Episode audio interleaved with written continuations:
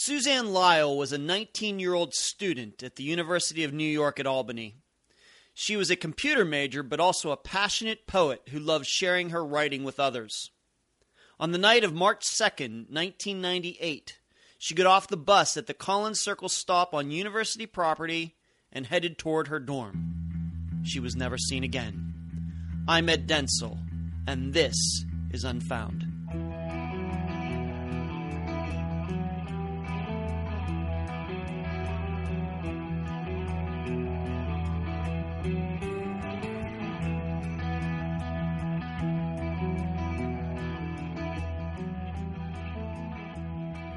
Do any of you know what a transitional space is? It's the area between your car and that Starbucks location. It is the area between your apartment and a subway car. It is the area between your office building and your car. It is the area that you have to walk leaving your apartment if you want to walk down the street to the grocery store. It is a place where you are outside, you're generally alone, you're focused on getting to wherever you're going, and generally, you're also not paying attention to your surroundings. I bring this up because you start thinking about it and you say to yourself, well, there, if that's the case, then there are a lot of transitional spaces in my life. And I'm here to tell you that those transitional spaces in your life are the places where you are most likely to be abducted, to be murdered, to be kidnapped, and to disappear, just like in this case of Suzanne Lyall. She was in a transitional space going from the bus to her dorm. But the reason those areas are so dangerous is because it's harder for a criminal to break into somebody's house, to assault a woman. This usually happens in these cases. Rarely are men sexually assaulted, let's say. I'm not saying it doesn't happen but you're behind a locked door, or if in your car, you're behind a locked door of your car. If you're at your work, you're with other people. If you're in the grocery store, you're with other people. But when you leave that place, you are on your own again. And you will see how, if you do a search on YouTube, you'll see many self defense experts talk about these spaces and how these are the places in your life where you must be most aware. Now, this is particularly relevant in the 21st century when we have people who can't take their faces out of their phones. I can't tell you that how many times I see young men, young women, older men, older women walking down the street, walking from their car into Starbucks, not paying attention to their surroundings and we know all sorts of stories about people doing this and almost walking in front of a train. And there are stories of people getting hit by trains, by cars, because they're not paying attention to their surroundings. It's a particular particular circumstance because of how technology has changed. But there's another aspect to this, and I think that it's very relevant in Suzanne Lyall's case, and of course, at her time, iPhones and Android phones did not exist. Cell phones did, but nobody spent their time looking at the face of an old flip phone. That if you are in one of those transitional spaces, these are also the places where people who know you,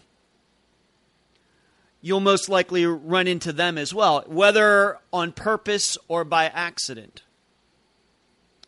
And I would tell all of you, especially women, but it can happen to men too, if you happen to run into somebody you don't expect in one of these transitional spaces, let's say it's an ex boyfriend, an ex husband, an ex lover, or if it's, let's say, your husband's ex wife, or your boyfriend's ex girlfriend, or your girlfriend's ex boyfriend, if you're a guy, or this, of course, can go with uh, homosexual relationships as well, that you should be on alert.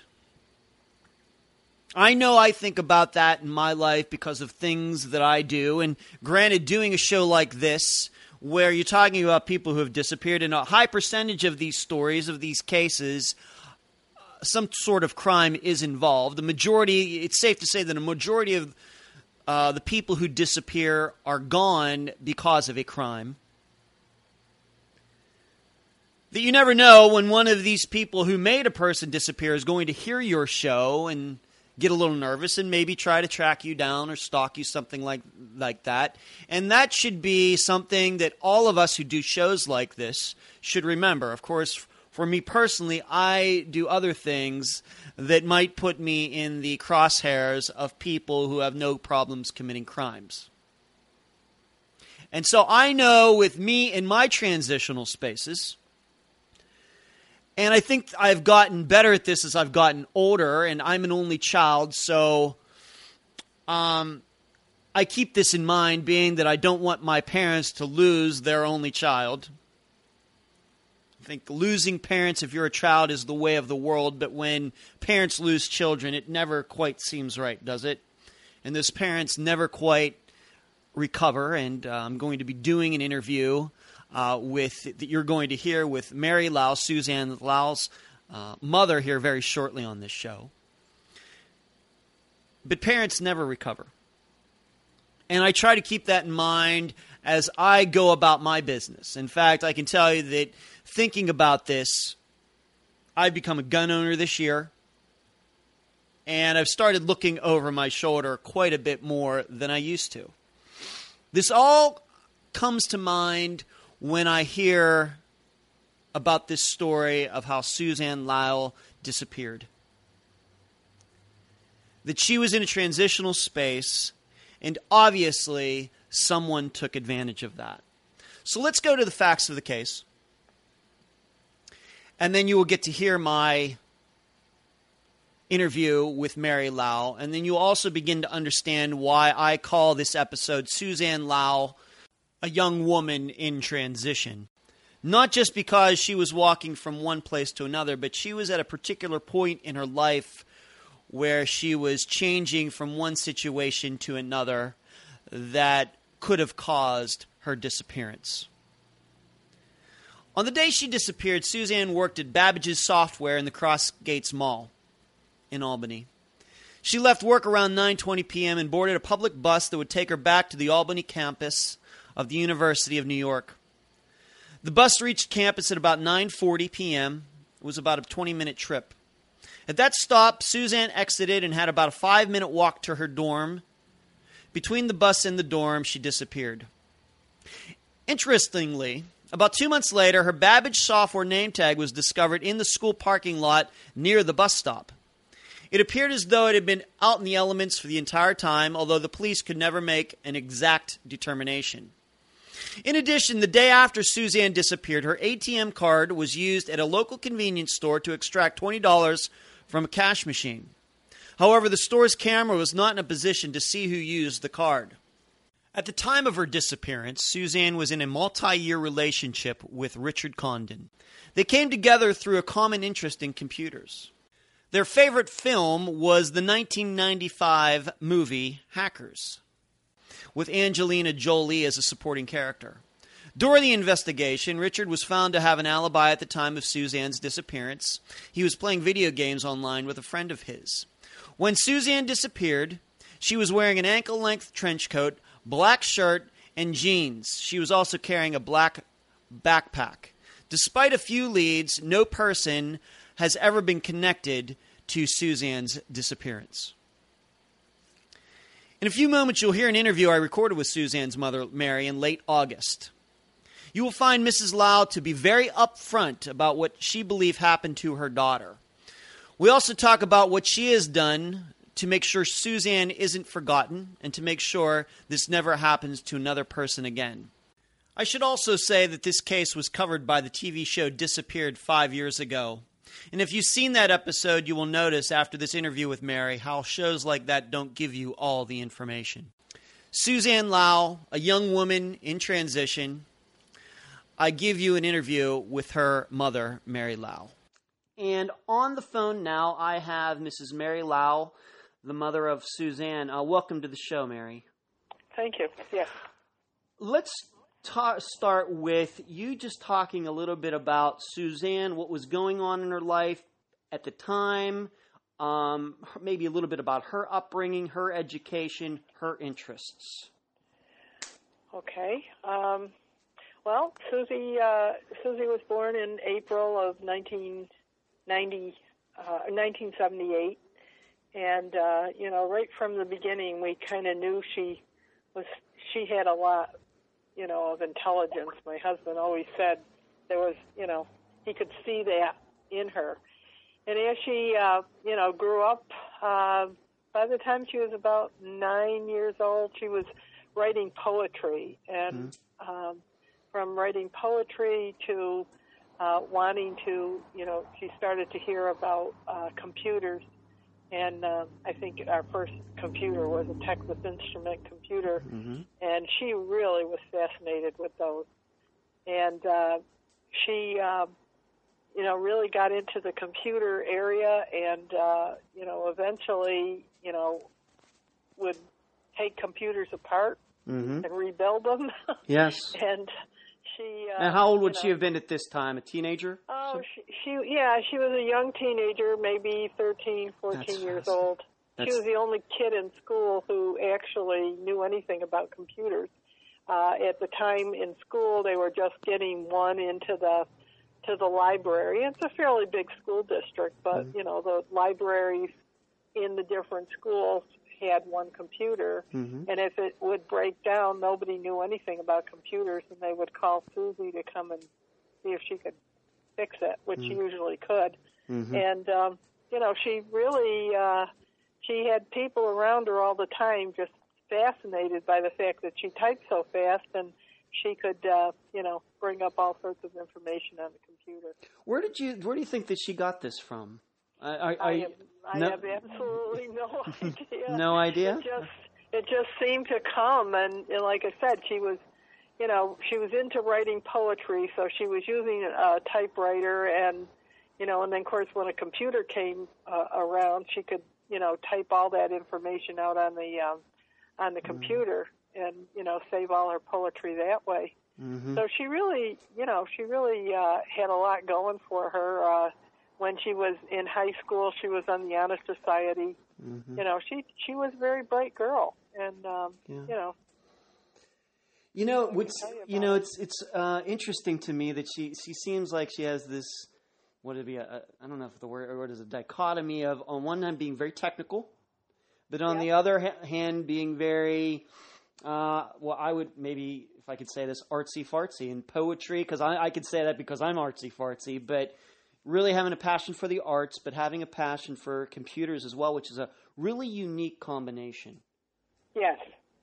Yeah. Do yeah. Th- that's oh. that's uh, basically uh, what she was, and uh, mm-hmm. and we could never understand, even as a real young child, some of the poetry that she would come up with that was, you know, just so far beyond her, you know, years. I mm. mean, you know, comparing things like. Mm-hmm. Uh, uh, you know, when it rained one day, and she wrote a poem about rain and how the rain sounded like thundering hoofs of a, a horse, mm-hmm. you know, coming down the driveway. Right. You know, just just really, you know, far out uh, ideas of how she put this all together. We just don't know where it came from. Um, one interesting thing was uh, one day she was taking a shower, mm-hmm. and uh, she jumped out of the shower. She had soap in her hair, towel wrapped around her, and she ran down the hall. And they said, "Where are you going?" And she said, "She just got the idea for a poem, and she had to write it down before she forgot it."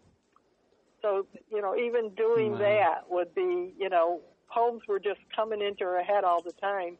Mm-hmm. Um, she even she even wrote poems about the places that she would write a poem. Uh, one time, writing a poem on a on the back of a. I think she had some bunion pads or something. It was the only paper she had. Mm-hmm. So she wrote a poem on the back of that. You know, just things like that that she could, you know, really came to her. She had to write it down. Backs of napkins. I mean, it was just, you know, it was constantly coming into her. And uh, after she disappeared, my husband and I went through her her books, which were tons of paper, and I couldn't believe all the poems that she wrote. I just can't. I could not believe it. She she was a young woman who was very in touch with her feelings and could express them. You know, not just Oh, in yeah. not just speaking, but writing them down, which is a particularly unique talent. Yes, yeah, that's where she was coming from, and uh, we don't know where she got it from, but it just seemed to to happen. And hmm Well, having a wide, diverse array of interests like that is usually uh, a sign of uh, good parenting too. You you should know, so you should be uh, commended for that. But I'm sure you're happy though that she went chose to go into computers for school instead of poetry, right? yeah, well, yeah, I, Right. I always. I always wondered, you know, uh, if a poet could make it in this world. And I know um, at at, at a t- uh, there was a time when the school would publish, you know, art type things that children had done, um, or yeah, actually, I calling them children, but high school students Yeah. would do art type work, and um, in order to some of the stuff that she wrote, she said in order to get it published in this booklet, which was a once a year booklet, was kind of on the dark side. Mm. For some reason, that's what kids like to read. Yeah. So, you know, some of her poetry at that point was very dark sounding. And when I spoke to people who worked at the school, they said they would get booklets from all the different schools, and, and most of the booklets were very dark. You know, just that's what kids were like. you know. Teenagers. Yeah, good Teen- teenage teen- teen- teen- yeah. yeah, teenagers. Right. Uh, so she goes to school, but she she ends up going to one school. But and what was that school again? She then she transferred. Oh, she went to um, SUNY Oneonta, which is uh, about a hundred miles from where we live. Mm-hmm. Um, kind of, uh, you know, down in uh, kind of mid New York.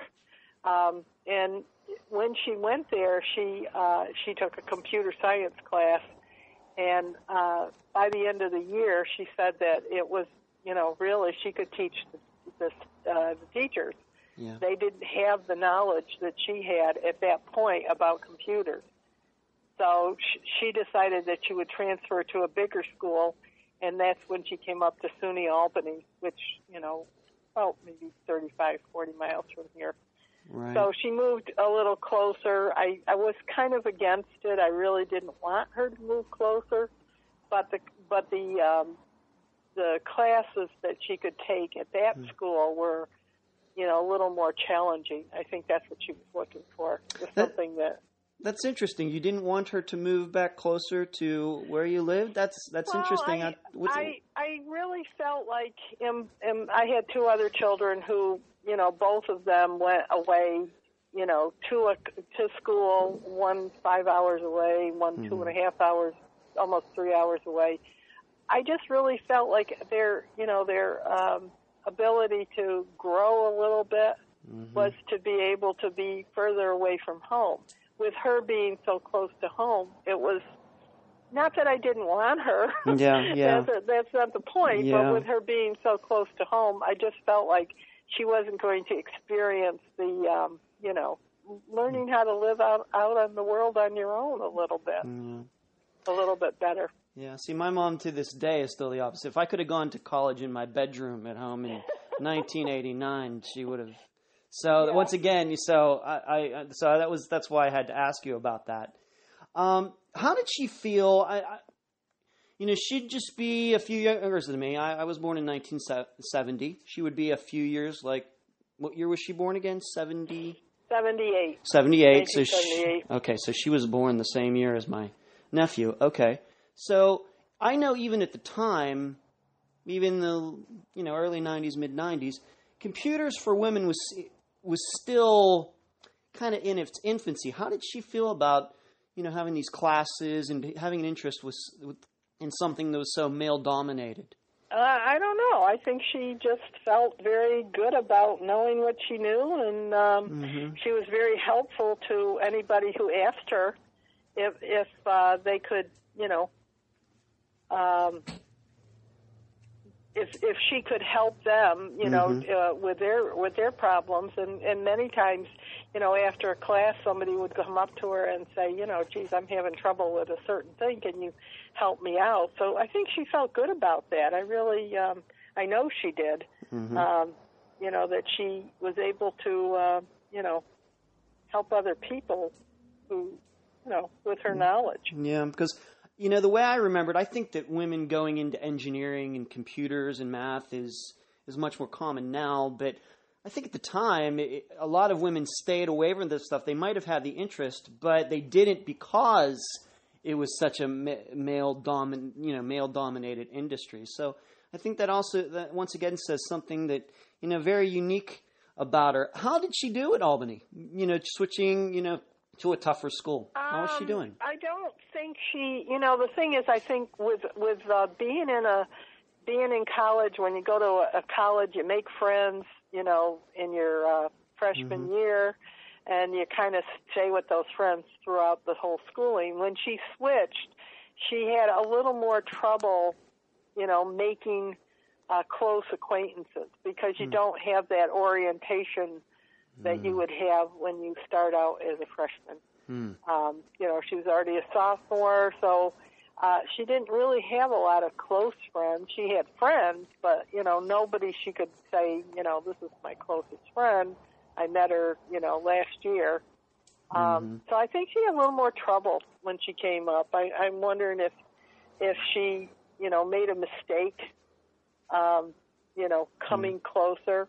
Course, we know it was a yeah, mistake yeah. but um, you know, uh, just the fact that she, um, you know, uh, needed some. I mean, she was. Uh, let's just put it this way: she was getting passing grades and and all the. Oh yeah, Okay. she was.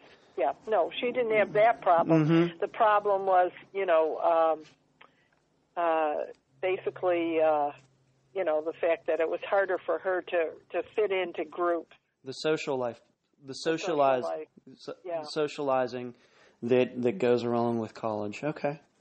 Yeah. Sure. Well, that, I guess that brings us to um, the the man that she eventually did meet, and through a computer club.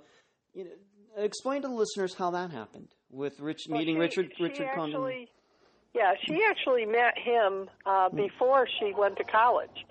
Oh, uh, she was okay. she was about eleventh grade and um, heard about this computer uh, computer uh, group that would meet once a week at a, local restaurant, and uh, convinced my husband to take her to this place. And uh, so my husband would take her down there, um, you know, once a week to meet with these people. And uh, sh some of them were older.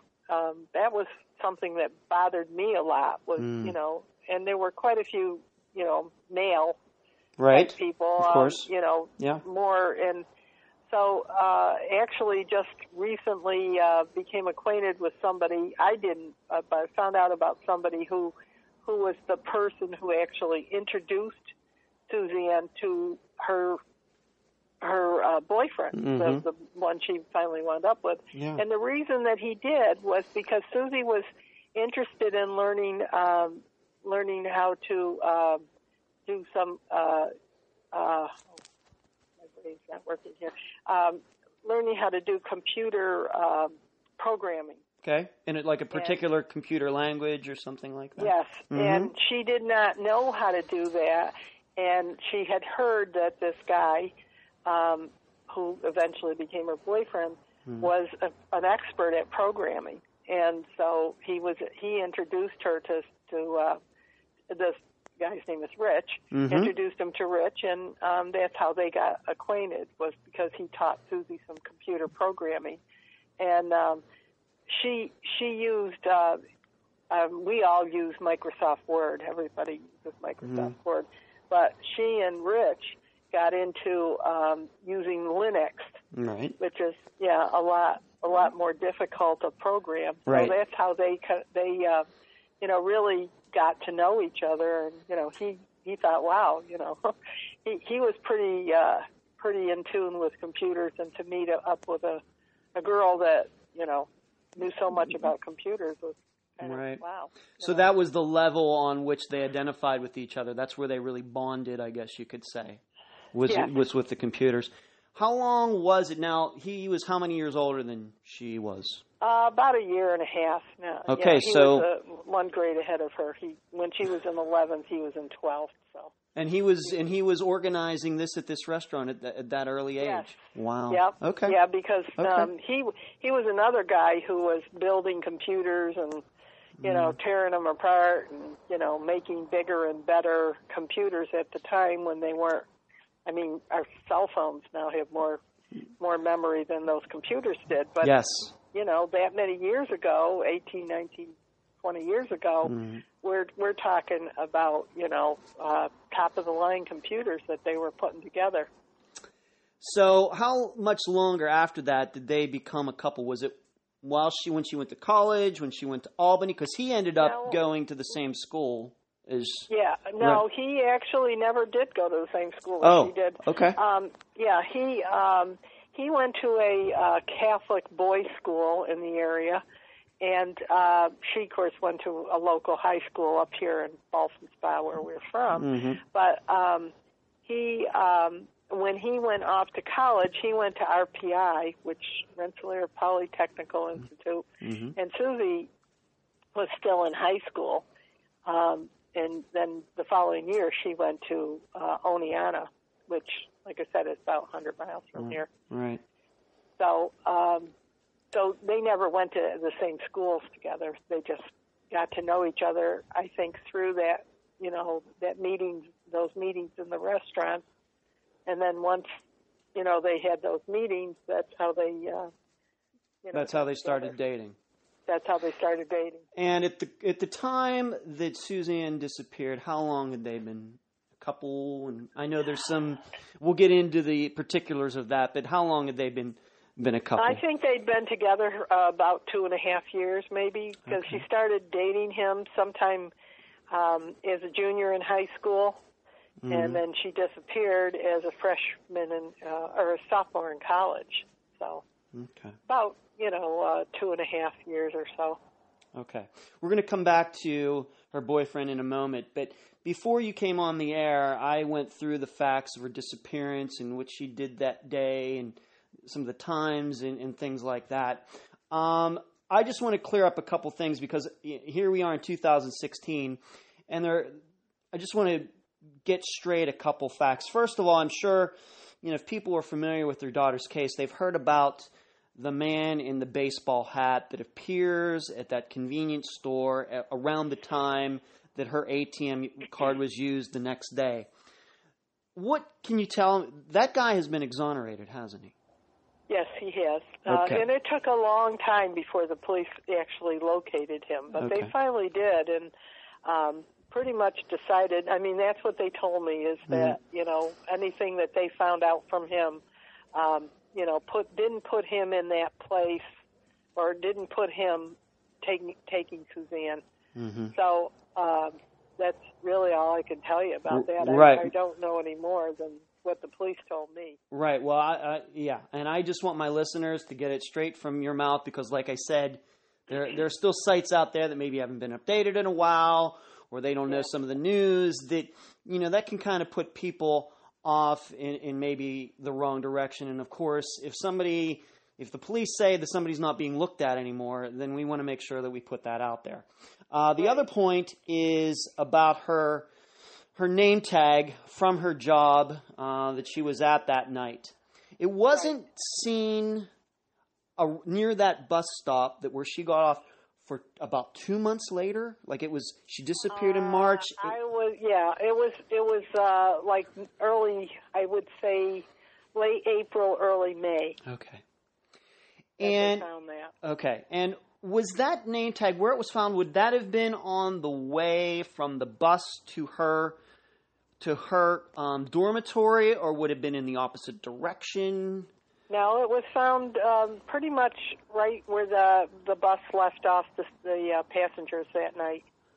Um, it it actually uh, that was a very mild winter. We did Mhm. not have very much snow that winter, and anytime it rained, uh, anytime we had any precipitation, it was always um, kind of freezing rain. Mhm. But right after, and there was no snow on the ground when Susie disappeared. It was Mm. very clear, just you know, um, whatever. Okay. But that week after she disappeared, there was a small snowstorm, and I would say maybe four or five inches, not much.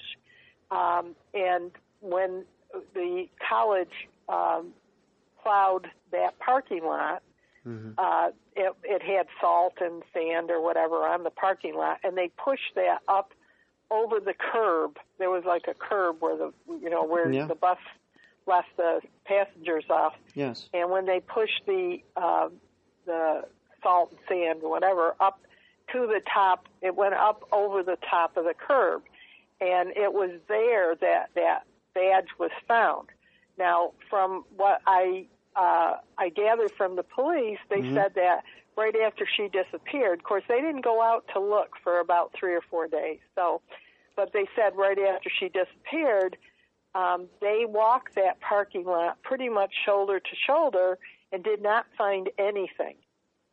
All right, that that's this is where the confusion comes Yeah. in. They found they found nothing.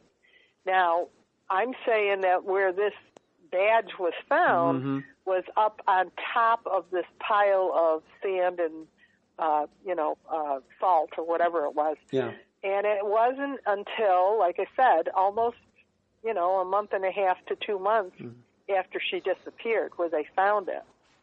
And um, could could somebody have come by and dropped it? I don't know. Um, this the other thing about this was this particular badge was one according to the place where she worked they were not using anymore they were using a hang tag where you you know put it around your neck on a, Right. a, you know A lariat. a Larry- lariat type yes. thing Mhm. and they had the badge on that. Um, this one was a pin badge, and um, from what what you know what we found, the police showed us the back of the badge. Um, the pin was very rusty. Well, you know, I, I think you could put something out, you know, in a day and have it rust. know, Right. pretty quickly. Especially It cheap metal like that. Sure. yeah, cheap sure. metal, you know. So they they were saying, well, it was here for a long while. Well, we we can't decide that it was. It was cracked. Hmm. I would say that you know maybe a car drove over it or something, so it was cracked. But other than that, there wasn't really much else we could find out about that badge, other than it was found by two students uh, who were walking through the Hmm. parking lot and they found it.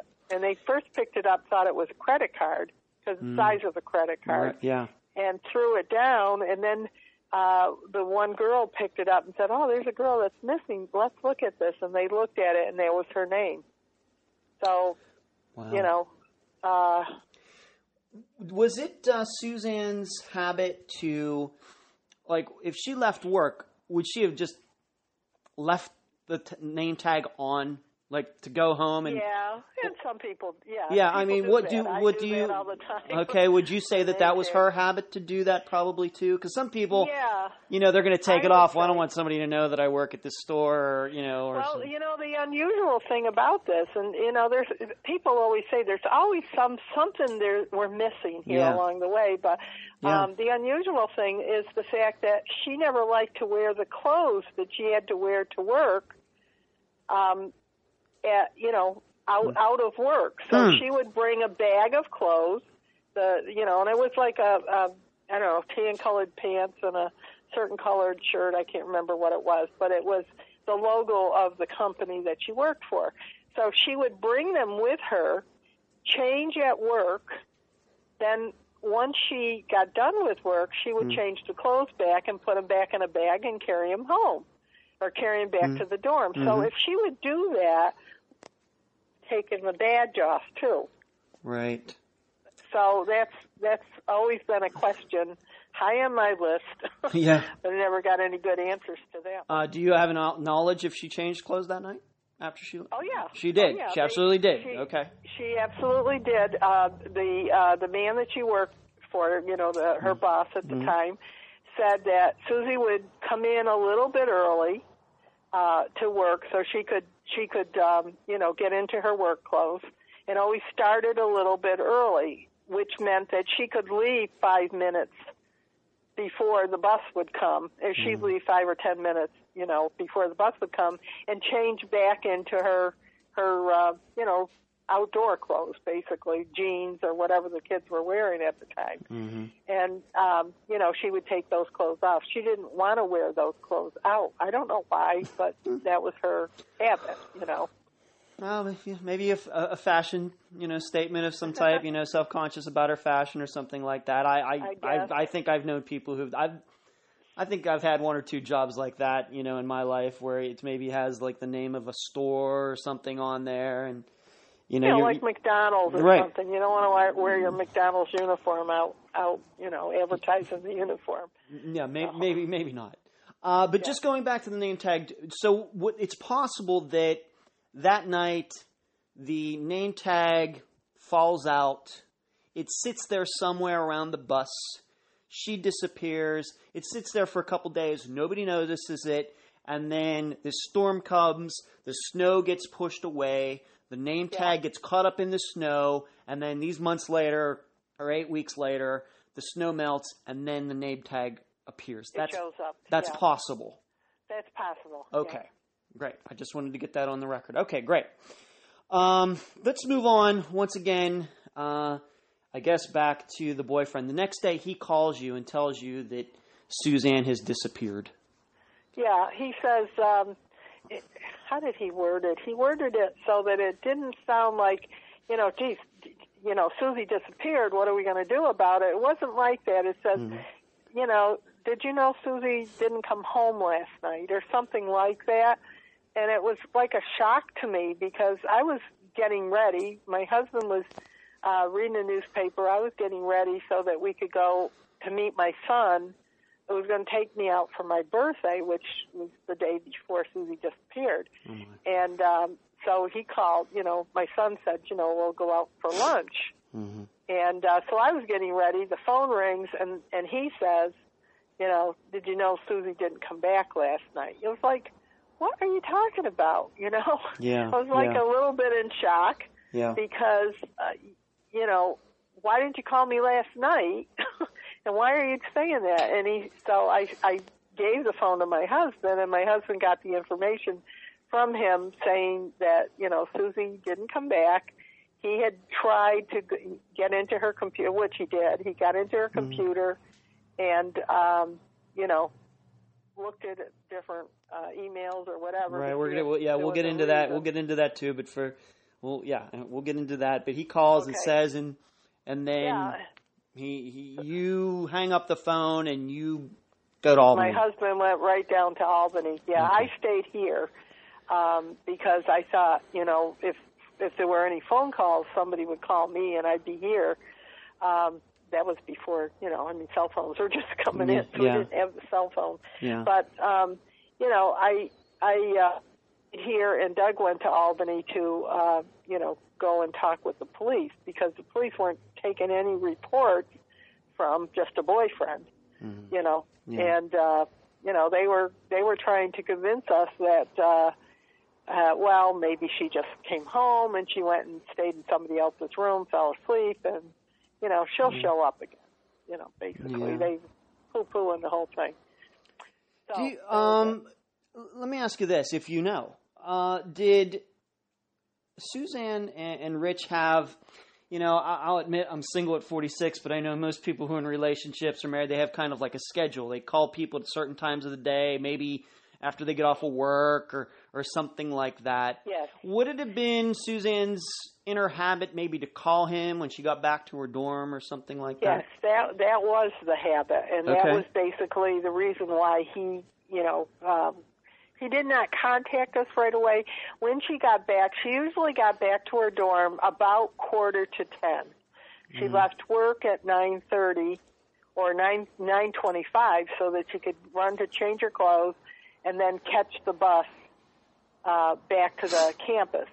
And the campus made no stops between the mall she worked at and where she got off at visitors parking lot, and it was about a 10 minute ride.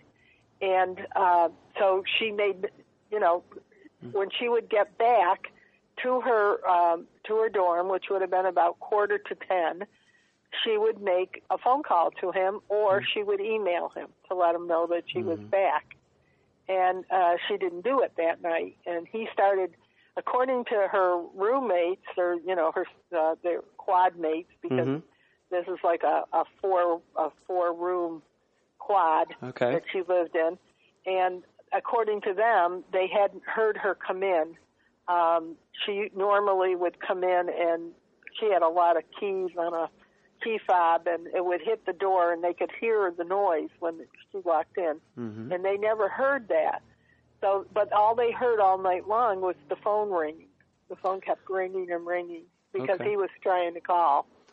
So there is a record of at least somebody trying to call her on her phone that night, Yes. trying to reach her, figure out where she was. We don't know necessarily if it was him or not, but somebody was looking for her.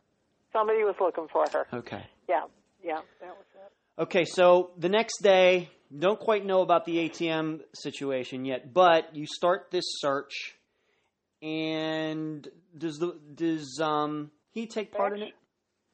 He, I don't know what he actually. I think he might have tried, you know, getting a hold of the police. He- I don't think he ever really went to the campus. My husband went to the campus, um, and he called around 9:30 in the morning, which, you know, we're we're saying 12 hours after she was not heard from. So we've got 12 hours gone already, and so Doug goes down to the campus, and it, ta it takes him, you know, got himself right down there, and he was down there by um, maybe 11 o'clock in the morning, and he went right to the police and you know talked to them. In the meantime, I thought, what do I do while I'm sitting here? Um, and I thought about her credit cards, and I thought maybe because all her credit card statements would come to us Mm-hmm. and she had maybe two credit cards. She didn't have a lot, but th- they would come here. Her bank, you know, book. I knew what she had in her bank account because all the statements would come here, and um, so I started to call. Uh, I called because I knew she had an ATM account, so I called it. I think by the time I figured that all out, it was around, um, you know, two thirty or, or about maybe yeah quarter after three, I'd say, that I got a hold of an ATM agent for her ATM card. And I was talking to this woman on the telephone. She was in Seattle, Washington. And I'm looking at the clock, and about 10 minutes before, Mhm. she says to me, I think that card just got used.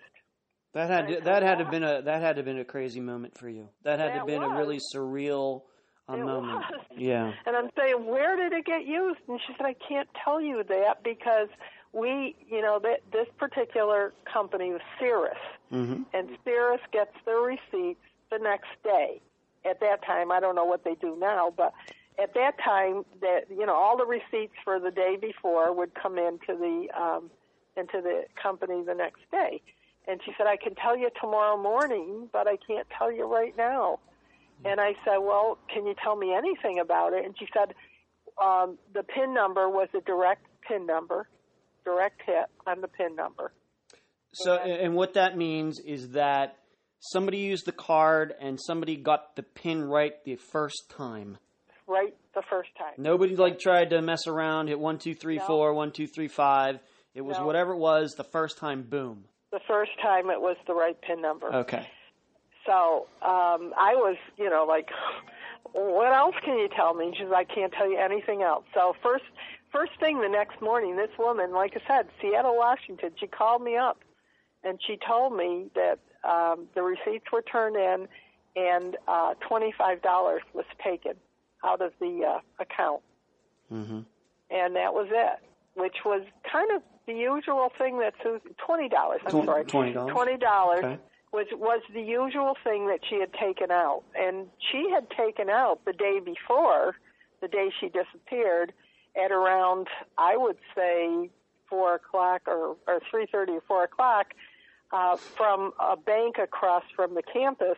She had taken twenty out, and then she got to the um, she got to the uh, mall where she worked and took 20 more out at the Mhm. mall. So, you know, maybe to buy supper, I don't know. Now I'm going to ask you this because once again, this is going to become an, uh, uh, for the listeners. This is going to become relevant later. Are you sure she used the card both those times? Definitely. Yes, I Okay. believe that, Okay. yes, because at the time uh, there was a camera at the bank where she took the first 20 out. And when she got to the mall, I believe there was a camera in the mall at their ATM machine where she took the second 20 Okay. out. Okay, so they saw her there, and both times. Okay. So it was her. But when they got to the the uh, place where the the card was used On March 3rd. on March the third, well, I was on the telephone with the ATM person. Mm-hmm. Um, the the surveillance camera was not over the ATM machine. Right. It was it was over the counter where the cash register was for the store that uh, the convenience store that she uh, that you know was used. So the camera is it, uh, once again for the listeners. What that means is that the camera was pointed at the registers, probably because the owner of the store might have ma- wanted to make sure somebody wasn't ripping them off. In contrast to like today, almost 20 years later, where it seems like every convenience store has like 10 cameras all over the place. Yeah, exactly. There was only the one camera over Okay. the cash register in that convenience store. And where was the ATM in that in that store? Just inside the doorway. So when somebody would come in, they could go right to the ATM machine, do their business, uh, get money out, maybe go to the Hmm. counter and buy what they wanted to buy and have the cash on hand. Right. That particular machine gave cash. Okay. Some some machines give script, but that one I was told gave cash. Right. And this, by the way, is this is also how the guy with the Nike hat got involved because he was in the store right around the time that that ATM spit out the money. Exactly. Okay. Yeah. So that's how that all ties itself up together. And the reason that you saw the Nike hat was because the camera was overhead, so it was Right. kind of a, beer, a bird's eye view. So all you got was the the hat with the brim and maybe a little p- part of this guy's nose. Really, no facial, you know, um, right. familiarity. You couldn't get, you know, there was no face there. I mean, it was basically But the his. but the police finally found him somehow. finally located him. He he had a um, what did he have a, a jacket? He had a, Yeah. it was a um, a winter jacket that was a, a particular brand, and that was another reason that he was identified with because of the jacket, the hat, and it it was months later when they finally identified him. It Right. wasn't like overnight. They, yeah, and that's You know, it took a long time to And find him, but they did find him. They did find. That's why it's weird. Eighteen years uh-huh. later, that that yeah. Okay, that's the name of the the make of the the jacket. company, right. yeah, right. the company of the jacket. Yeah. Right, and that's but going back to you said it took them a while, but still you'd think 18 years later that you know some of these people would would clean their you know their information up. How did her boyfriend find out that she was missing? He called you, but how did he find out?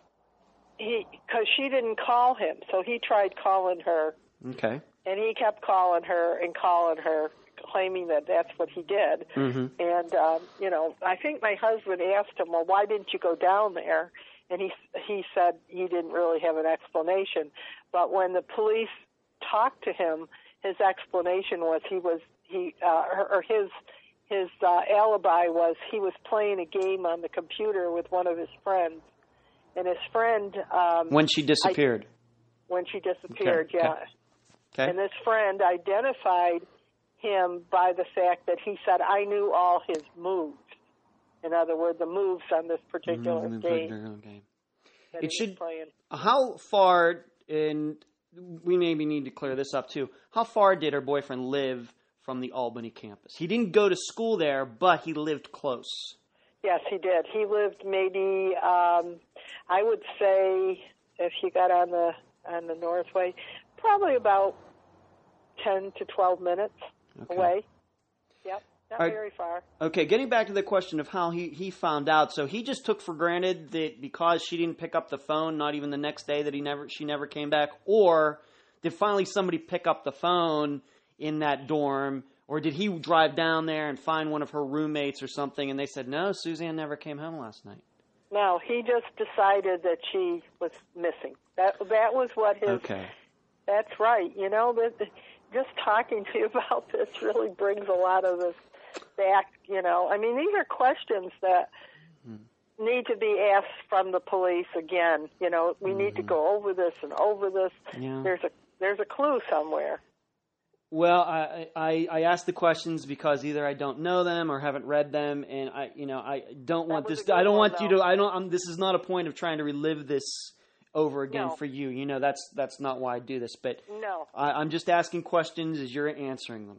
You know, I Yeah. just some just a thing that pops into my head.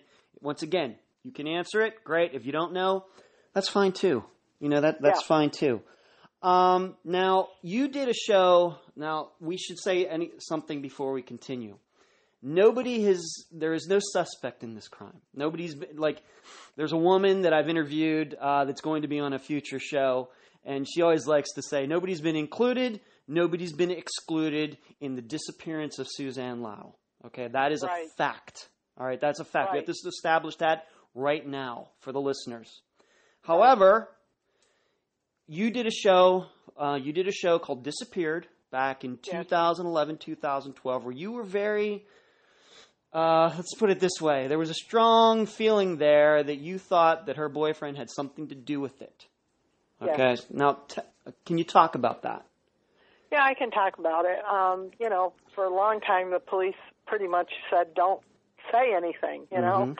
Well, you know, 18 years have gone by, and I I just got to the point where I just couldn't hold back anymore. But you know, just the fact that here was a guy who claimed to be her boyfriend, lived about 10 to 12 minutes away from the campus, realized that she didn't come home that night, and didn't drive down to find out where she was. Most people would say, yes, um, you know, if it was my boyfriend or girlfriend, I'd want to know where they were. You know, Right, I want right. to go check. You know, Yeah. most boys, most guys would do that. And Now, do you think that he didn't? Now, this is once again another point that was, you know, that we've talked about. You know, when we've originally talked. Could it be the reason he didn't go down there is because maybe they weren't a couple anymore? Well, I was wondering that also, but um, you know, from the fact that he did call the next day to tell us, you know, that she didn't come back to her room, so they could have. Maybe he still thought they were a couple. I thought around Valentine's Day that she gave him the Dear John letter, but we never knew for sure. You know, and that was only two weeks before she disappeared. And I know that every time she tried to break up with him, he would just get very emotional and throw a real fit about it. So, and she was the kind of a person who couldn't take that kind of emotion, you know, that she always felt sorry for, you know, the underdog, basically. Yeah. So I'm just wondering if he had her pretty much, you know, under his thumb. Do you think that that is something that she would have explicitly told you? Hey, Ma, you know that I broke up with Rich last week. Do you, do you think I that knew was? there were I knew there were times when she uh, she tried, um, you know, where she, and she didn't actually tell him in person. She would write a long letter and then hand him the letter, and he would get home, open the letter, and about ten minutes later, you'd hear the telephone ring, and you'd hear her on the phone, you know, arguing with him, and eventually, you know, they would get back together again. So this was a, a relationship that had its ups and downs. It sure did. Yep. it Okay. did. Okay. So once again, we just have to establish that he is he has been interviewed by the police, maybe not recently, but at the time, maybe a little few months after, wherever, whenever he's been interviewed, he has seemingly a decent alibi. With Yeah. the the video, of course, nobody saw him, No. but he's playing video games. This friend, whoever he is, is vouching for him. That alibi has never been broken. No. Okay. However, given that he is a computer expert, just like Suzanne was, maybe there's the possibility that he could have maybe programmed the computer to do something because there are, you know, that. that Always been my contention is that he programmed that computer to play that game, and mm-hmm. was not in uh, not where he said he was, and you know, um, right after he a- after Susie disappeared, and the police would want to talk to him and his family, they finally got a lawyer, um, Right. very high priced lawyer, and that was it. Police can't unless you have you know probable cause, you cannot bother the person anymore. So basically, the victim has less rights than the perpetrator. Yeah. That sent up red flags for me. Yeah. Um, let's move on to let's move on to, to something else, and it has to do with, and this this is takes us to the ATM question again. That Rich and Suzanne had a favorite movie movie called Hackers. That's All right. And you told me about that the first time we talked. I've watched the movie. All right. I, I, I watched it from beginning to end, and I can tell you, I even took a few notes during it. The, you know, just to kind of run through my head after I was done watching it. You know, it's kind of it was kind of interesting seeing Angelina Jolie 21 years ago with the, you know she had this very boyish haircut and Right. it was very 90s. You know, and being 25 at the time that the movie came out, it certainly brought back some memories. But there's a specific part in that movie that is relevant to this case. And it's Right. almost like a weird coincidence, almost, Yeah. if you believe in that sort of thing. In the movie, in the first quarter of the movie, the- one of the, it's, the movie of Hackers is about these people, as you can imagine, computer, young computer kids in high school, um, kind of like, uh, I guess from my generation, would have been like Ferris Bueller's Day Off, going in and switching his grades. Well, these guys did a lot more, were doing a lot more than that in this movie. And the one guy was bragging about what getting into an ATM machine, hacking it, and causing it to sp- spit out money somewhere. All Yeah. right? And then here we have just three years later, that movie came out in 95. In 98, you have Suzanne disappear, and the next day, that ATM in that store spits out that $20 bill. And seemingly nobody saw anybody come in and use that machine. Now, granted, it wasn't caught on camera, but nobody remembers anybody using the machine. Well, the police actually, um, when they when they realized the ATM machine might be, you know, some factor, they were able to get um, about a half an hour before and a half an hour after that time frame that um, for uh, three uh, three fifty, you know, ten minutes before. Um, of all the people who used the machine, and they were able to speak with everybody. And that's how this Nike guy, the one they refer to as the Nike guy, Right. um, was the only one that they could not identify right away. He was the only one, and that's why he became a suspect. And basically, he became a suspect because the the boyfriend's family decided that he should be the suspect, and they were the ones who put up all the posters with his picture. The Uh, ones who Ri- really the boyfriend, boyfriend's Rich, the boyfriend's family put those posters up. Yeah, and they also bought a billboard with uh, Susie on one side of the billboard and the Nike man on the other side. You can you identify this man? So that would throw any suspicions away from anybody else for a long time, and it did. That billboard was up for six months. Now, it, sh- it should also be noted nobody saw Suzanne go in and use that machine that No. day. no, No. And it, and this was the other thing about that was it was about uh, two and a half miles from the campus. Susie wasn't much of a walker, and I don't think she would have walked down there. She did not drive. She didn't have a driver's license or a car, and uh, in order to take a bus, it would have been out of her way to get a bus to that area. So I don't think Susie was there. I know she was. Did you not also tell me the first time we talked that a branch of her bank is very close to there? Right across the street. So if she's going to go So- use the, if it was her that day, and maybe, maybe she had some sort of, you know, um, you know, let's just, uh, you know, some sort of, uh, I don't know what, you know, the medical term, but kind of just an amnesia or something like that. If she needed to use the ATM and could re- look at this card and say, "Well, I have this ATM," and maybe she knows the number, she would have gone to the bank, not to the. She would have gone across the street. Yeah, Right. Susie was smart enough not Right. to spend any extra money if she didn't.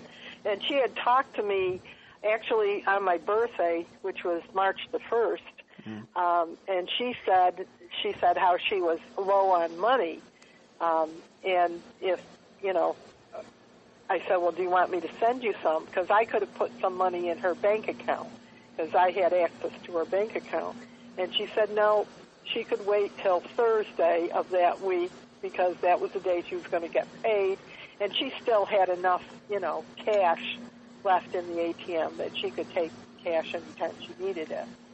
So, and also the the other thing was um, after she disappeared, there was a a little jar full of money um, on her desk, full of change. So it was like, you know, not a lot, maybe eight or nine dollars in change that she used for the, you know, the washing machine and probably for, uh, you know, candy machine or whatever. So you know, it wasn't like she was completely broke. Yeah. So, you know, why would she go all the way down to this convenience store, you know, about two and a half miles from her campus when she had stores all around? And, you know, uh, across the street from the campus, there was an ATM um, machine in a bank that was her bank. So, you know, I don't think that was her that did that. Uh, I'll ask you this: Does the boyfriend have an alibi for where he was when the ATM was used? We know he has an, an, an alibi for the the night He before. claimed he was out looking for her. But we don't know. Okay. Yeah. All right. All right. Uh, let's move on uh, to something else. And once again, we're going to have to say for the record that um, nobody has been included or excluded from this investigation. Okay, that's why it's still unsolved um, 18 years later. Yeah. We haven't talked about. Let's just. I know we we had a wide ranging interview the first time we talked, but I want to just keep it to this. The the boyfriend's father assisted in the search for Suzanne. Okay, but what happened? I, I don't really. I don't. I don't remember saying that he, he did. Well, well, I guess what I'm trying to put this lightly. He started calling in, having sightings of Suzanne. oh he? yeah, yeah. He he actually. Can we can we talk about can we talk about that? Do you feel comfortable talking? Sure. Okay. Yeah, Okay. yeah. He he actually um, he would tell the police, you know, how he was. I think at one time he was like an auxiliary policeman, whatever that means. You know, in this little town or whatever. Big deal, you know. Uh, you know, and I remember we were in we were waiting in a room um, at the campus, and one of the things that he said out loud was to his son, "If you think you you've met the police, you know, regular police, wait till you meet the state police. You know, in other words, they're the big guys. You know, they're the ones that are going to really take over." So he he was really kind of I, almost uh, enamored with police type people. So uh, several weeks after Susie disappeared, he called the state police to say he was. He said, "I know what happened to Suzanne. I was driving uh, down the road, and uh, I saw a car that looked just like my son's car. Same color, same stickers on the car. Everything was exactly the same." He said, "So I pulled up alongside so I could wave, and the guy that looked at me looked just like my son, but it wasn't my son." So he figured that night, this guy must have gone to the campus, this fictitious guy, Okay. and and Susie, when she got off of, he knew when she got off the bus, and you know called her over, and she thought it was my son, and she got in the car with him. So that was his first story. Okay. Another story that he he continued to. Uh, Now, to- just for the record, how do you know that happened? The police told you that? oh yeah, the police. told And there are police records in the state of New York right now that that happened. Just once Yeah. again, for the record, Yeah. for the listeners. Yep. Okay. Yep. All right, please The continue. thing- okay, go ahead. The other thing was um, he was a truck driver himself at the time, and he drove his truck to um, uh, a small town about 25, 30 miles away from here uh, called Amsterdam, Gloversville, Amsterdam area. And he he said he would stop at this coffee shop every every day that he drives the truck there, and he said I'd see Suzanne sitting out on a bench just outside this coffee shop, um, which kind of threw me for a loop there Okay. because how in the heck would she get there? But anyway, um, he would see her sitting on the bench. So he told the police this. He said, I saw her at least eight times. And so the police said, Look, I'm going to give you one of our telephones. The next time you see her on that bench, you call us. We'll have a policeman there in two minutes. And uh, so, you know, two weeks went by, and they actually had some undercover police following him around. And um, they saw they saw um, he he uh, got on the telephone and he called and he said she's out there sitting on the bench right now. And the other two police are saying, "What's he talking about?" And the, the, two cops are right there as well in an unmarked Yeah. car, seeing what They're the, the father's saying, yeah. and they're seeing nothing. Nothing. They saw nothing. So that was, you know, that was another sighting, you know, uh, debacle. I'm And going to he- I'm going to guess that the calls probably stopped shortly after those sightings stopped shortly after that. If the, Yeah, but he did. He had one more where there's a there's a college here in Schenectady. It's called uh, Union College, and he claimed he was driving. It was like I don't know, May or June, very hot day, and he said I saw Susie in her long winter coat and boots walking through that campus um, in in uh, Union College. Um, that particular day, he called the police to tell him that. Is he crazy? I don't know, but Yeah. that was another one that you know. Did you get to know him very well while while Suzanne and Rich dated? Did you get to know him? Uh, I didn't really get to know him very well. Um, Susie did. I know she, you know, they were going out and he would they would see each other every weekend, and that was the one thing that was kind of unusual was um, the, the mother claimed that the father didn't know Susie very well, and I said I I got upset with her, and I said, how can you say that? She saw him every weekend that they dated. And there were times when, you know, he would come out and try to, um, you know, help his son fix the car, and the two of them were there. I said, she knew that. And then when we brought Susie down to Oneonta, he showed up with some carpets and things that Susie had stored, um, you know, in a, a storage locker. Uh, the father, the mother, and the son all showed up at Oneonta. So it wasn't like he didn't know her. He knew her. Um, so I don't, I don't know. I, So I get, but what you're so he was family. so what you're saying is that the family of her boyfriend were helpful at times. I mean, they showed up and brought some things and not that we asked them to. And I Okay, no. remember when they showed Okay. up at, at Oneonta, I said, Right. I, I remember, you know, we, we were going to take Susie out to eat after, and I remember seeing um, uh, them show up, and I, I said to her right away, I said, there's no way they're going out to eat with us. You know that already, don't you? And she was, yes, I do.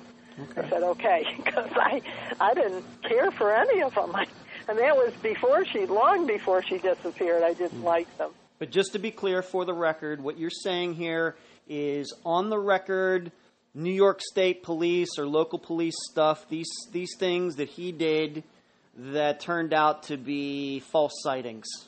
Yeah. All right, okay. Just this is not some you know sour grapes or anything like that. We're just I once again, I know you're telling the truth, but I just want to hear, you know, I want to make sure my listeners understand that. Okay? Right. That that's all I'm trying to do with this. Okay. Because as long as there is a record of that happening, then you know, then that's then that's factual to me. Um, what do you think happened to your daughter? I I really wish I I could you know um,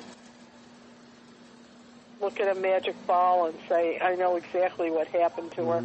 I really don't know. I I know that she made it back to the campus that night. She was witnessed by a, a girl who was getting on the bus um, that saw her getting off the bus, and so I know she made it to the campus. From then, then on, I really don't know. My feeling is that her boyfriend or some member of his family came to the campus and she knew them and she would get in the car with any of those people and something bad happened I just, I really don't know. You know, um, the the theme of this this uh, show, that I, you know, and I, I can't thank you enough. And we're going to continue on with some other things. We're going to move on to what you've been doing since. Um, but this this show, the theme of it is about transitional areas, about safe, you know, being aware of the, your surroundings and and things like that. Because that was what really struck me uh, about. Uh, you know your daughter's case, and I told you from the beginning. This is still a case I think that can be solved I, I think, you know, with you know with the right, um, you know, sleuthing, investigation, cold case work, or whatever else. But with each of these shows, you know, I try to teach the listeners about something, and and I do think about women out there uh, today, 2016, who you know have their heads in their phones, this, there, and they set themselves up for being abducted, Yeah. being abducted, being attacked, being raped, you know, and becoming a missing person. I'm not. I don't think that's what happened in your daughter's case. Okay, but she was in one of those transitional areas, moving from the bus to her dorm. You know, those are the place, those transitional areas. You'll see a lot of self defense experts uh, talk about that. So, for any of you women out there listening, this is the stuff you really have to be aware of. I don't care if it's on a college campus, places that you're uh, places that you're familiar with. If somebody has their eye on you and you're not paying attention to your surroundings, um, you know you could be you know setting yourself up. Now let's move on to to what's uh, been going on since. I talk to me about Suzanne's law. Okay. Um, there are actually, I have two laws. Please Um, tell us about them. Yeah.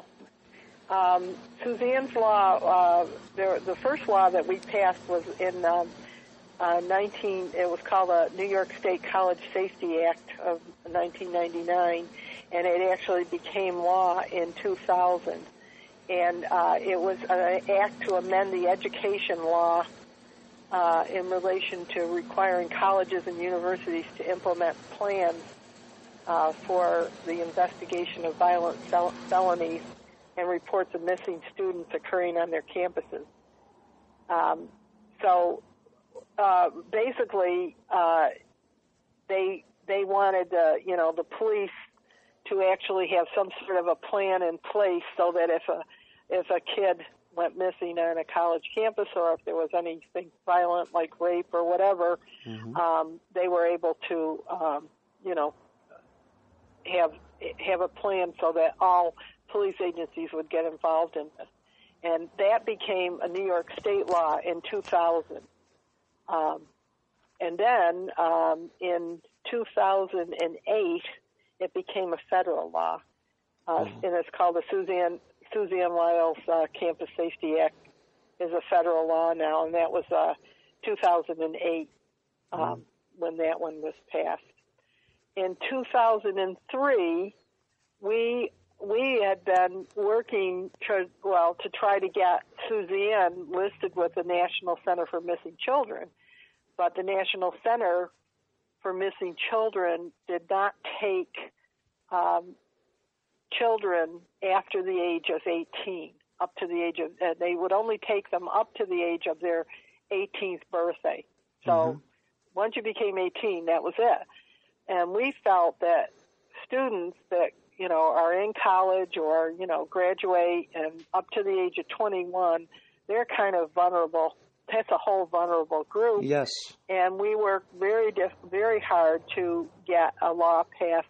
And it, in uh, 2003, that law became Suzanne's law, um, Okay. and it requires the national uh, it requires police to notify the National Crime Information Center when someone between the ages of 18 and 21 is reported missing, as a part of the National Amber Alert Bill.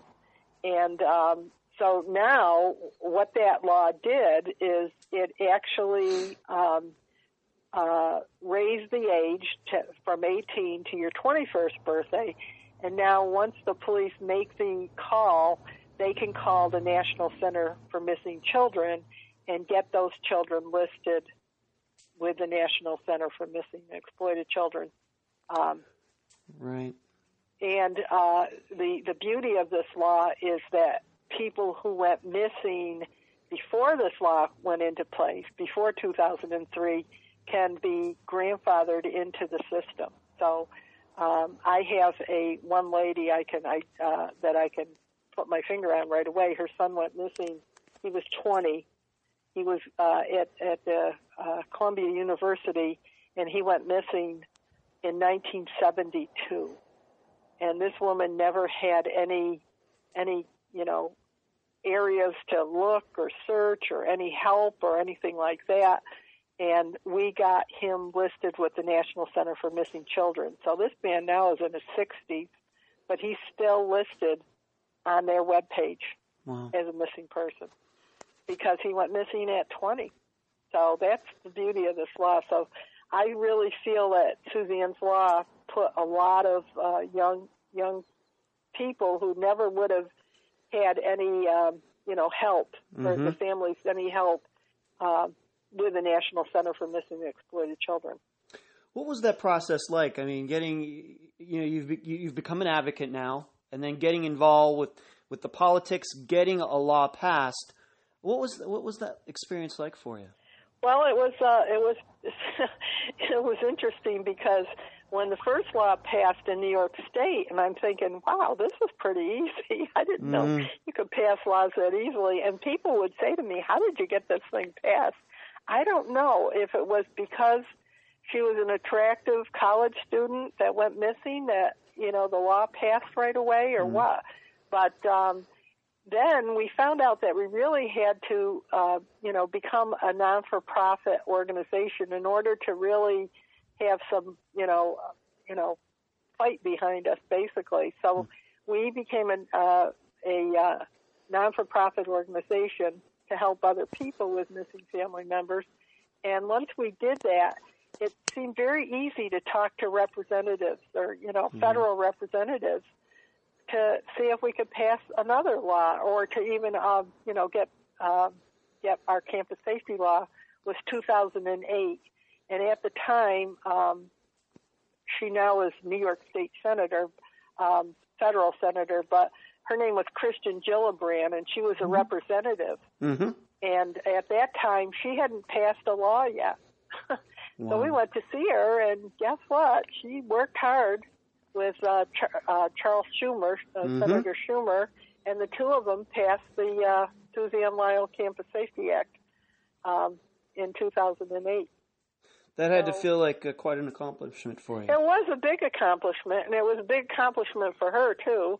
And Yeah. the one that passed in uh, 2003 was another one um, that uh, we actually spoke with a, a representative, and he, you know, he said he filibustered all night, and then the, the next morning he called us to say we passed the law. I said, "Wow, that's great."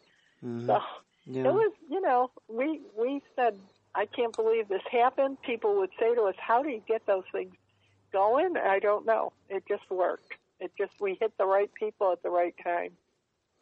Yeah, and yeah, and yeah, you, you're not. These people aren't going to drop through the cracks anymore. No, no, that's the way I look at it. And anytime I get a phone call from a family member that says, you know, their child 18 to 21 has gone missing, I immediately get them hooked up with Suzanne's Law and, you know, to get get a hold of the National Center for Missing Children. Uh, you have to have your police agency call, but it's a federal law. They have to do it now. And that helps them because, uh, you know, they get they can request posters if they need you know posters they they can request um, uh, investigators that are retired that will look at your case they you know they'll get a lot of help that they wouldn't have gotten had they you know um, not were not able to get into uh, the National Center for Missing Children. If it's a child under the age of 18, they'll take them right away. But anybody over that age of 18 to 21, it's a, it's a little sticky. Yeah, probably because a lot of those kids, you know, they now have their independence. You know, some of them do leave the house on their own. You know, they That's dis- right. you know they disappear on, on on their own. In fact, probably if there was some study done, I'm sure you'd find that 18 to 21 a, you know, age range is probably being most likely to just say, "Heck, I'm out of here," and you know, and Yeah. it not tre- technically be a disappearance. It's just somebody moving from New York to California. Know, Exactly. Yeah. And you know, and and you Yeah. find families that have lost touch with these children and you know, and then all of a sudden they say, "Wow, I haven't talked to so and so for a long time." You know, what's happened to them and then find out that they're they're no longer around or they got caught up with, you know, some bad situation that, you know, they Mm-hmm. they can't get out of. Which is what happens to a lot of those young people. You know, I want to ask you a question. If you have an ins- some insight into it, I'm sure the listeners lo- would love to have to hear you talk about it. You've turned uh, Suzanne's disappearance into two laws. Uh, it's quite an accomplishment. We know of other uh, parents, family members, for example, Kelly Murphy, Project Jason, who, who turned her son's disappearance into something very positive as well. On the other hand, I know because you know I've taken interest in disappearances for years now that there are many parents who, and family members who kind of go the opposite direction.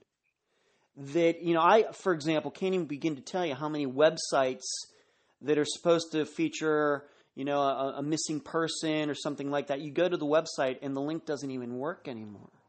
Yeah. Where what can you do you have any insight into that? Why some people choose to go one direction and then it seems like other people go the other? Well, there's some people that are real advocates, you know, like um, Kelly, for example, Mm-hmm. right. uh, uh, Project Jason. Um, when Kelly's son disappeared, there was nothing out there in uh, Nebraska, where she was from, Mm-hmm. that was helping her. And she located us on the web on a web page and um, called us and said, "Is it okay if I come out to see what you're doing?" And she made the trip about two or three times in a, a row. Came every year to our missing persons day, and then eventually Kelly decided to go out on her own and, and become her own um, advocate.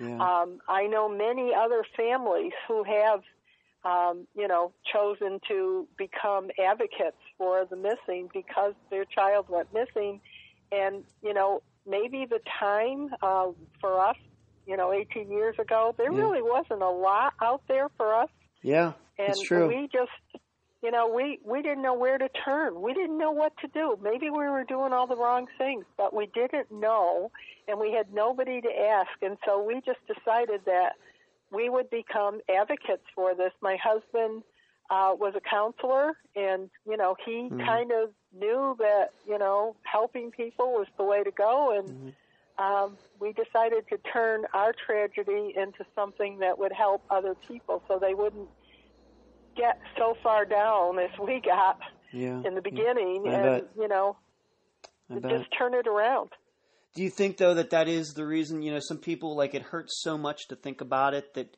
oh you know after after a while they just kind of want to move away from it, even if it is a, a son or daughter. Because I'm telling you, as a person, and of course.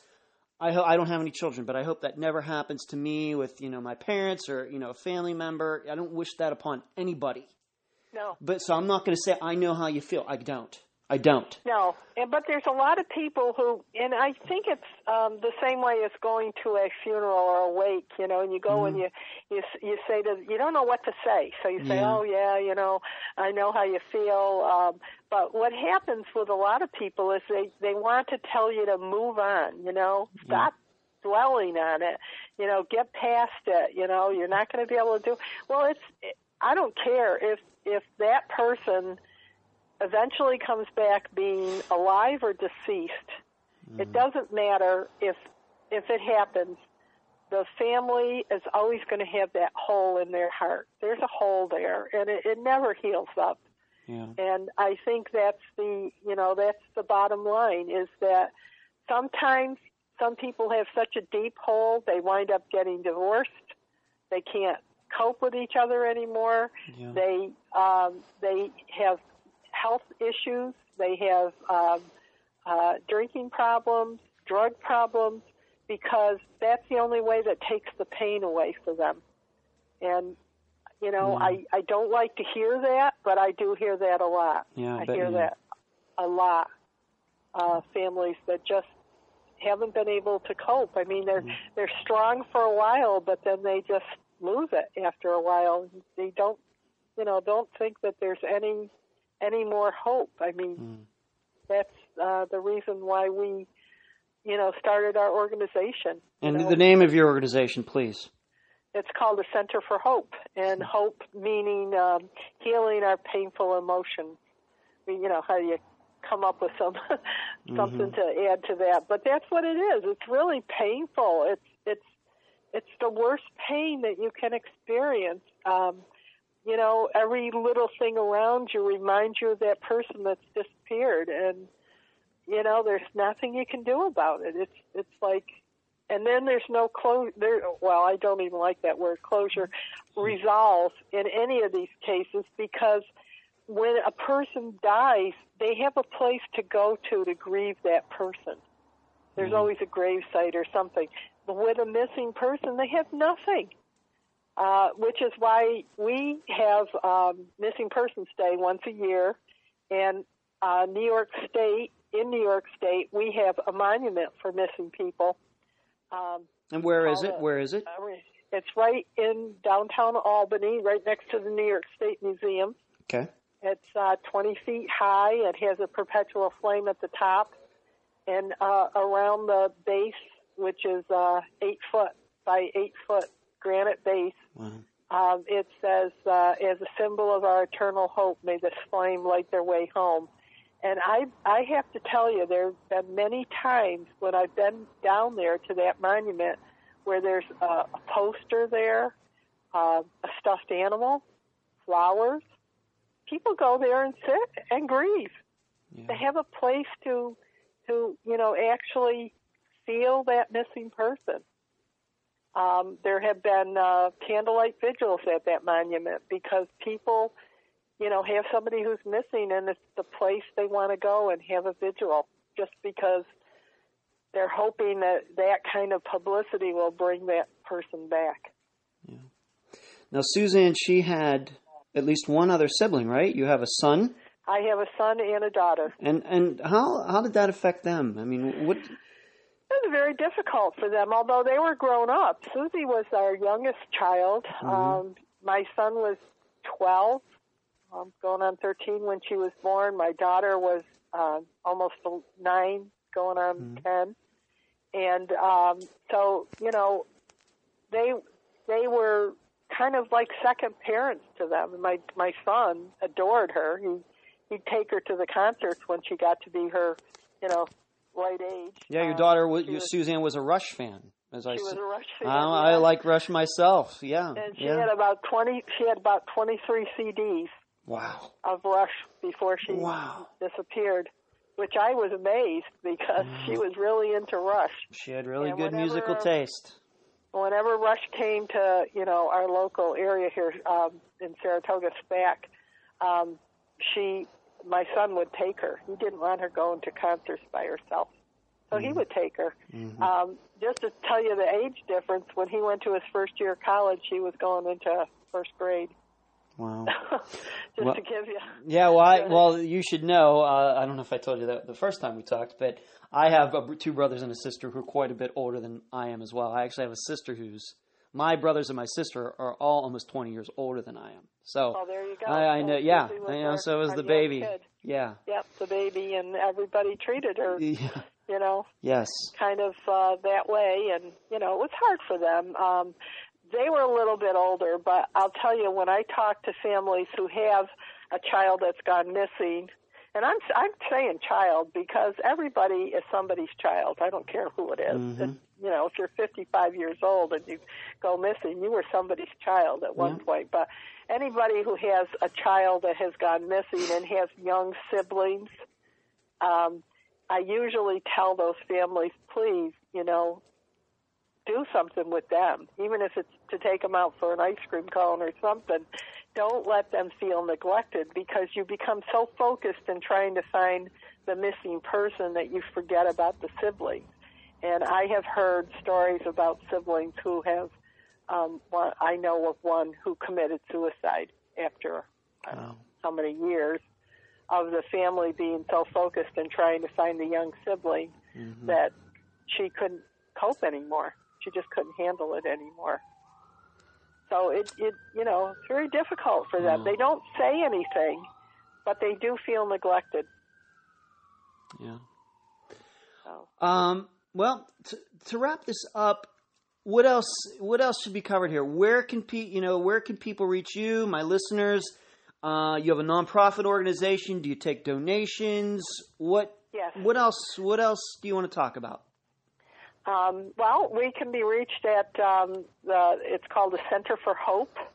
Mm-hmm. Uh, we're in we're in upstate New York. We're uh, 20 Prospect Street, Ballston Spa, New York, 12020. Um, I do have a web page which is uh, Hope, the number four, the missing dot org. Okay. Hope for the missing with a four as the numer- numeral numeral four. Yeah, Okay. Yeah.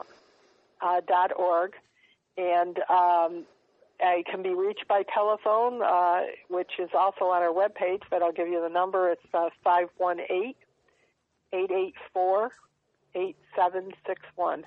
Okay. Great. And uh, w- those those telephone calls that come into the office, uh, we take them as they come in because I get about maybe 30 or 40 a week missing people, so I have to take them as they come in. Are, can I ask you, are you working on any legislation or anything right now? Do you think that's behind you, or you think you are going to do something even more regarding I politics? I think I would like to, you know, uh, look at some other things. We haven't, you know, actually one of the things that we did do, um, you know, we kind of got out of the legislation area for a while, and we we produced uh, decks of playing cards with um, 52 missing person cases on the cards, one on each card.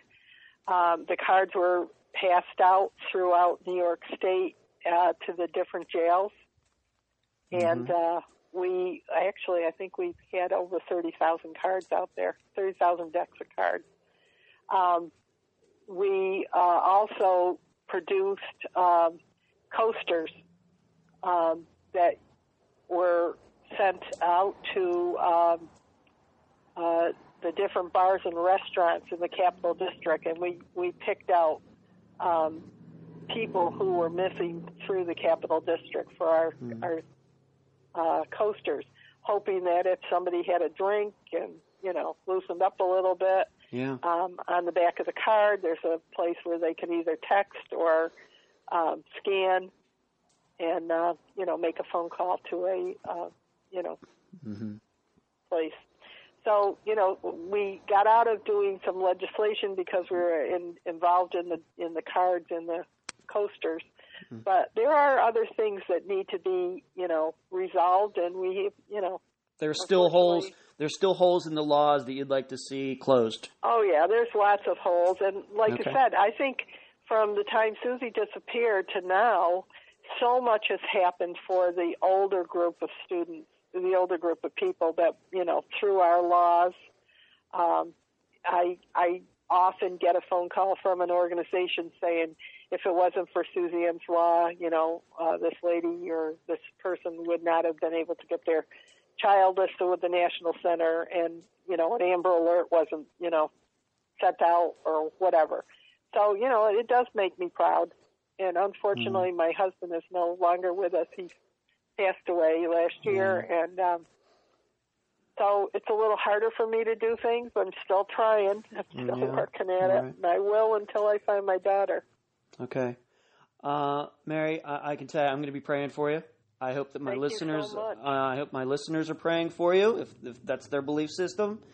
And uh, I know we're all going to do what we can to try to get this resolved for you. We're not going to say closure, but we're going to say resolved.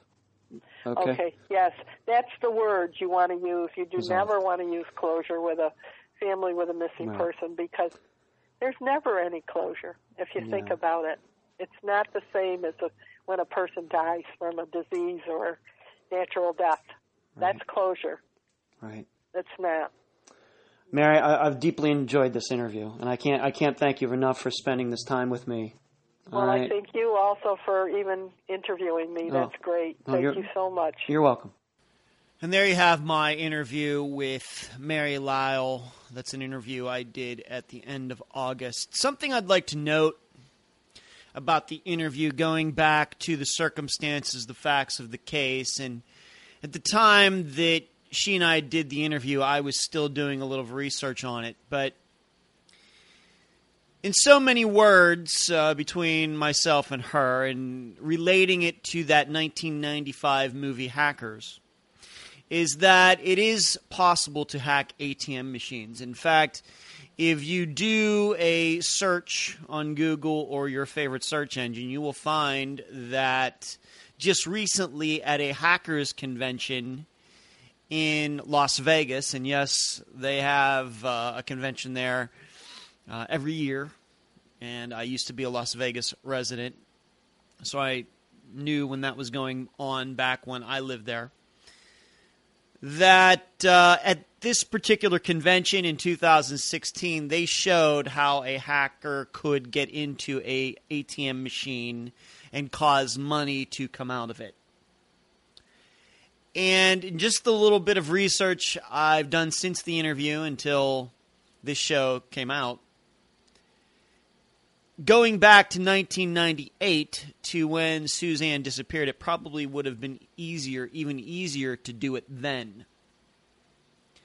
Given that the internet existed and somebody with computer knowledge would be able to make that particular ATM in that particular convenience store spit out a $20 bill. It is technically possible. It is not something that is in fantasy land. And once again, I would urge you to go out and do that research for yourself. And this is the exact reason that uh, Mrs. Lyall believes that uh, that this machine that technically nobody actually went in and used that machine at all that from some remote location that machine was hacked and that $20 bill was spit out. You can choose to believe that or not for yourself. You don't have to i should state for the record you don't uh, have to necessarily believe anything that i say on the show or that any of my interviewees say on this show However, I believe that Mary Lyall makes a very strong case for what she believes happened to her daughter. That's what I happen to believe. And so I don't believe that the ATM story of it being hacked is totally outrageous. It may seem like Fantasyland, like a Hollywood script, but it is possible. There's also the point I'd like to make, and given that the title of this show was Suzanne Lyall, a young woman in transition, is that for all of you women out there, is that when you get into a situation where you are thinking about breaking up with a, a guy, it's probably the most dangerous part of the relationship. Now, of course, most guys take it decently well. Most men are not violent, but uh, you never know how particular people are going to react. And this is the other part of that transition that I was talking about. Not only was she in transition from the bus to her dorm, but I think that Mary Lyall makes it clear, pretty clear, that her daughter was breaking up with her boyfriend. Now, you can see that as a coincidence or something like that, but it may be that she was transitioning to the single life again and as those of us who follow many disappearances and missing person cases, it is really strange how many ex wives vanish when they go and meet their ex husbands and husbands claim that ex-husbands claim well she left and i don't know what to tell you if you go through the charlie project and you start going through stories it is amazing how many relationships, once again, that are in transition, that a person ends up disappearing. And I would add to that that uh, here in Florida, along those lines, is that the, the murder and it's a it's a case that I think is solved of Dan Markel. There is a situation where he was a divorced father, and it's fairly clear that his ex-wife's part of her family, not the entire family, but at least one or two people in her family, had him murdered. And so you see enough of these stories about people going from relationships back to single again, people being married, going back to being divorced. And you see a lot of disappearances, murder, and violence connected to all of it. There are a lot of emotions at play. And once again, that is the other part of Suzanne's life that was in transition that made her a possible victim. But once again, you can choose to believe that or not for yourself. Now, having said all that, you should know that uh, Suzanne is not, and this is to just throw out some other possibilities out there for all of you, that Suzanne is not the first woman, young woman, to disappear from the Albany campus. In 1985, a woman, her a young woman, her name was Karen Wilson, was walking back to campus. Now, granted, that's 13 years before Suzanne disappeared. And but she was walking back back to campus and she disappeared. And in fact, I would tell you that I I plan to put that case on my list to hopefully cover somewhere down the road if I can find somebody, a family member, somebody who is uh, able to talk to me in depth uh, about what happened in those circumstances. Of course, you can go to thecharlieproject.org, other websites to find out some of the facts on that case. But uh, when I come to you with this show, I want to make sure that I have somebody to interview who is personally involved, knows about the case, is an expert on the case, family member, like my first case with a writer and the disappearance of Ben Charles Padilla. So that should be known that this is not the first time that has happened on the Albany campus. We also have to keep in mind, uh, once again, to just throw this out, there's other possibilities.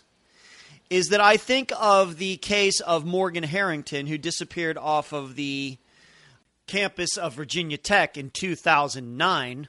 She had gone there to with friends to a Metallica concert and somehow ended up outside of the venue before the concert even started. And if you don't know, in those types of situations, uh, the security will not let people back in. Once you get in, you're in. If you go back out, you can't get back in. Doesn't matter if you have a ticket stub, nothing. They just don't want to have people going in and out and in and out and in and out. And that has a lot to do with security.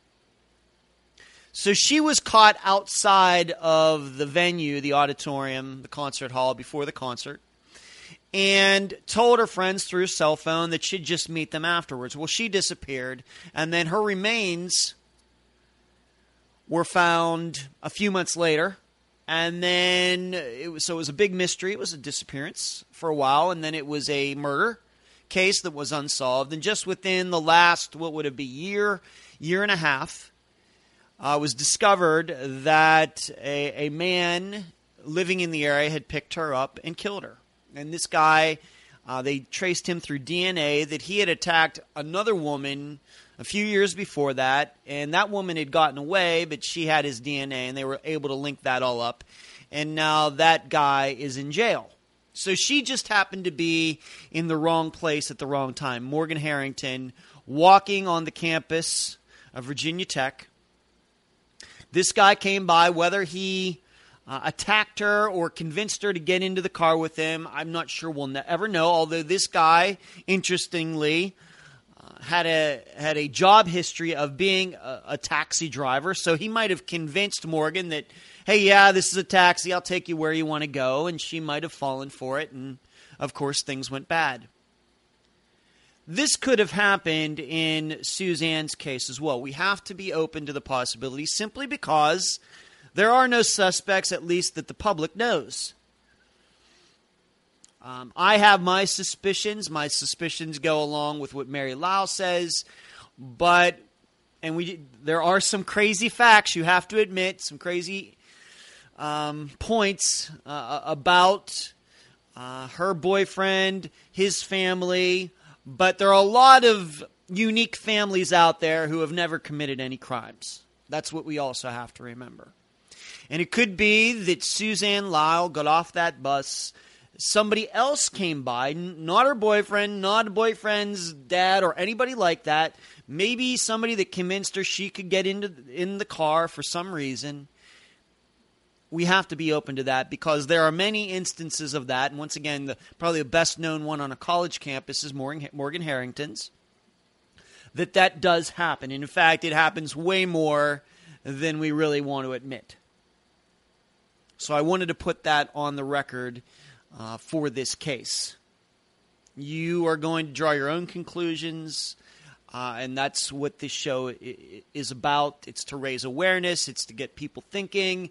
It's anybody who might have been on the campus at that time, all these years later, as a student, maybe who knew Suzanne, maybe heard a story that now, all these years later, uh, because what is pointed out when you listen to uh, a lot of true crime shows other than mine, and mine, of course, is very new is that sometimes people see things and they don't know that they're important. They just take them for being take them for granted. And they don't find out years later that seeing that car parked out in front of that house is an actual clue. To that just your average person, it's just a car in front of a house.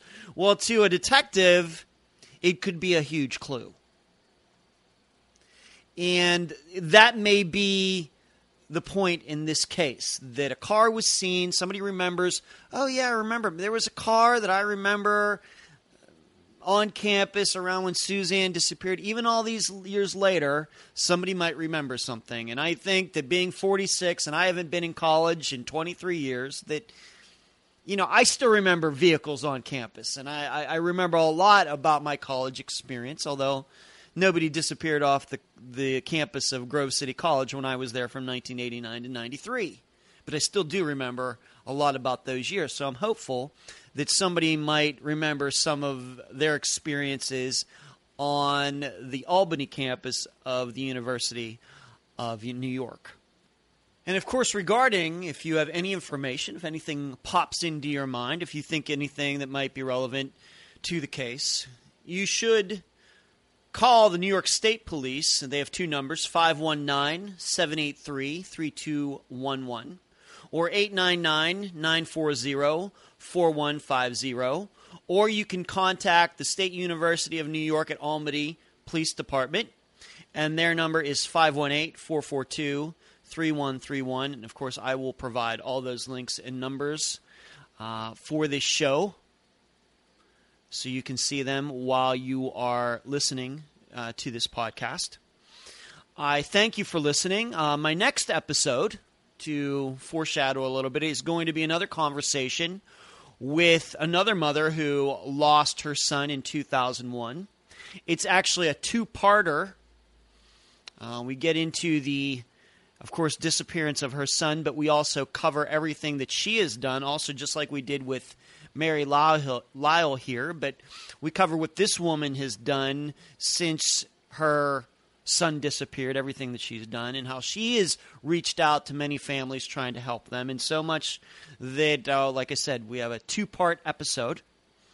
And then also after that, the episode after that will also be an interview with a mother who lost her daughter in Las Vegas in 2006. And I look forward to bringing all of that to you. We've reached the end of the show. I appreciate you listening. I hope you'll spread the word. I hope you can find me on Twitter, Unfound Podcast. I hope you can find me. I'm on Facebook, just my Edward Denzel account if you want to find me there. Hopefully, I'll be starting a Facebook page soon. You can find the show at Podomatic and iTunes. I'd appreciate it if you could subscribe.